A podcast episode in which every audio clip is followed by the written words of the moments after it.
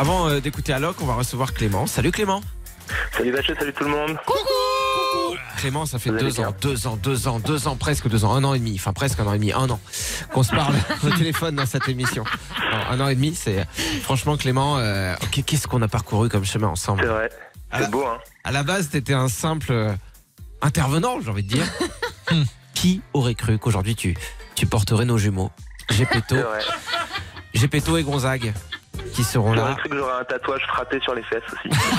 Des choses comme ça. Cru Bon, on veut pas vous étaler notre bonheur euh, au visage, mais en vrai, entre Clément et nous, il s'est passé un truc et on adore l'avoir le mercredi. Euh, surtout qu'à chaque fois, on aborde des sujets super in- intéressants. Là, on voulait parler d'alimentation. Euh, Je voulais savoir, moi, quels étaient les aliments à éviter absolument dans son assiette parce que derrière, il y a trop de, de trucs qu'on voit pas et qui sont pas bien.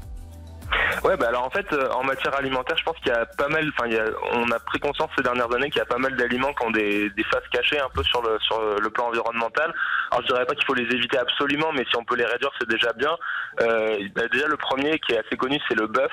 Euh, le bœuf, c'est l'un des aliments qui contribue le plus au réchauffement climatique. Alors on sait pourquoi, parce que c'est euh, le- l'élevage de, de bœuf, ça émet beaucoup de méthane à cause de la rumination des, des vaches, donc l'été Ouais. et l'héros des vaches. Je sais que ça va faire plaisir, ça vacher. Ouais, la Et ça rumination, c'est ça, c'est l'héros, c'est pas des ruminations mentales de oh, comment elle m'a parlé comme ça, celle-là ce matin. Euh, mais J'aurais dû été- lui dire ça. Ouais, déjà, elle dit pas bonjour et elle vient me traire. Non, mais attends. C'est pas celle-là. Non, mais soyons clairs pour les gens très premier degré qui nous écoutent. On parle de rumination, bien sûr. euh, la, la vraie rumination, quoi. Donc ça c'est le premier truc, l'élevage c'est une des plus grandes sources d'émissions de CO2 de l'alimentation, donc si on peut essayer de réduire un peu sa consommation de bœuf c'est pas mal, d'autant que quand on regarde la façon dont on consomme du bœuf en général, c'est beaucoup de bœuf de mauvaise qualité, euh, de- des viandes hachées, des fast-food, des trucs comme ça. Alors une solution ça peut être déjà de manger moins souvent du bœuf mais d'acheter du bœuf de meilleure qualité, ou alors d'être végétarien comme toi vaché. Euh, mais sinon on peut aussi remplacer par d'autres euh, par d'autres viandes qui, qui ont moins d'impact comme le poulet, comme le porc, ou, même comme des, des alternatives végétales comme les lentilles qui contiennent beaucoup de protéines. Donc Ouais. euh, c'est- c'est c'est pas mal. Le deuxième truc qui est pas mal à éviter, c'est euh, tout ce qui est un peu les sodas hyper riches en sucre. Alors pourquoi c'est mauvais pour l'environnement? Bah Déjà parce que le, le sucre euh, dont ils sont constitués euh, en grande quantité, c'est, euh, ça nécessite beaucoup de, ça, crée beaucoup de pollution de produire du sucre. On Ouais. a vu, je crois, la semaine dernière, on parlait de la betterave euh, où ils ont été obligés de réin- réintroduire certains pesticides tueurs d'abeilles. Ouais. Bah, la betterave, c'est le principal, euh, le principe, la principale culture de production pour fabriquer du sucre. Ouais. Euh, donc voilà, c'est c'est un, un problème. La betterave, c'est un- une culture assez polluante, mais le, le sucre de canne aussi, ça nécessite pas mal de pesticides. Euh, et le deuxième truc, c'est que c'est- c'est tout le temps vendu dans des bouteilles en plastique. Euh, voilà, donc c'est- ça crée des, pas mal de déchets. C'est un- c'est un- en plus, c'est une consommation qui est mauvaise pour la santé. Donc si on peut Bah, essayer de les ça réduire, cumule, c'est pas quoi. mal. J'ai entendu ça il y a pas longtemps qu'effectivement ça faisait partie des aliments qui étaient inutiles. C'est-à-dire qu'ils étaient vraiment absolument Ouais. pas nutritifs. C'est vraiment t'avales un truc dans ton corps, mais pour zéro raison. T'as- Ça t'apporte rien du tout. Donc ça, c'est. Ça va te donner un diabète de type 2 au bout de quelques années. C'est le seul Ah. Ah, si ça apporte un truc quand même. Diabète Team diabète. Ok, ensuite.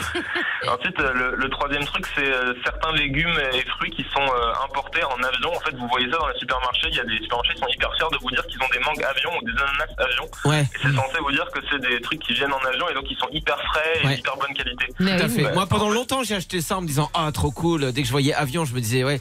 Ou des fois, c'est en anglais euh, by air, euh, je sais pas quoi. Tu fais ah cool. Ouais.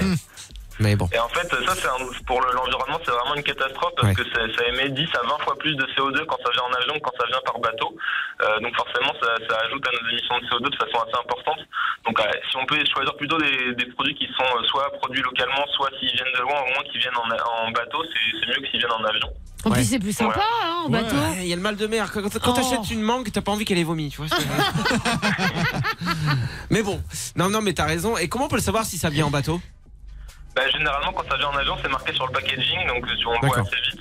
Euh, après, il y a les fruits qui sont fragiles et qui viennent de l'autre bout du monde, probablement qu'ils sont, ils sont cultivés, enfin, ils sont transportés en avion. Par exemple, Ouais, les cerises, quand on voit cerises du Chili, a priori, ça vient en avion parce que les cerises, ça se conserve pas très bien, donc euh, si on les fait venir par bateau, euh, Oh, puis c'est- tellement dommage de manger une cerise hors saison. C'est tellement, euh, c'est le seul fruit, le seul truc qu'on mange que tu redécouvres chaque année. La première fois que tu remanges Ouais. la cerise, Ouais, tu fais un vœu. chaque année, tu dis, euh, ouais, c'est un vrai Ah, kiff. mais on réapprend petit à petit parce que même, même les grandes surfaces jouent le jeu maintenant en mettant vraiment les légumes de saison et les fruits de saison en avant. Donc euh, on apprend à reconsommer au fur et à mesure des saisons et effectivement ça nous fait une, une attente. Tu vois, euh, maintenant qu'il n'y a plus Game of Thrones, moi ça me manque de- de- d'attendre la la nouvelle saison de Game of Thrones, mais je suis content de me dire tiens, mais je vais, je vais attendre les fraises. Bah oui. Tu vois, Ouais. Cet été, ça va être cool. Euh, bah ouais, il faut faire attention à tout ça. Ça peut paraître basique pour certains, mais moi, j'avoue que je suis encore euh, hyper apprenti là-dedans et que je fais euh, Ah, de plus en plus attention. Sur les produits de saison, il y a quand même des comptes Instagram qui sont hyper Ouais, bien foutus ouais, en plus, hein, qui te donnent ouais. toutes les semaines, tous les mois, euh, les, les nouveaux fruits et légumes de saison. On pourra vous en Bah, tu sais quoi si on va, on va partager ça, on va pa- partager un visuel d'un de ces comptes là sur les comptes du Vacher Time pour que vous sachiez ce qu'il y a de saison en ce moment. Euh, merci Clément d'avoir été avec pas nous. de soucis.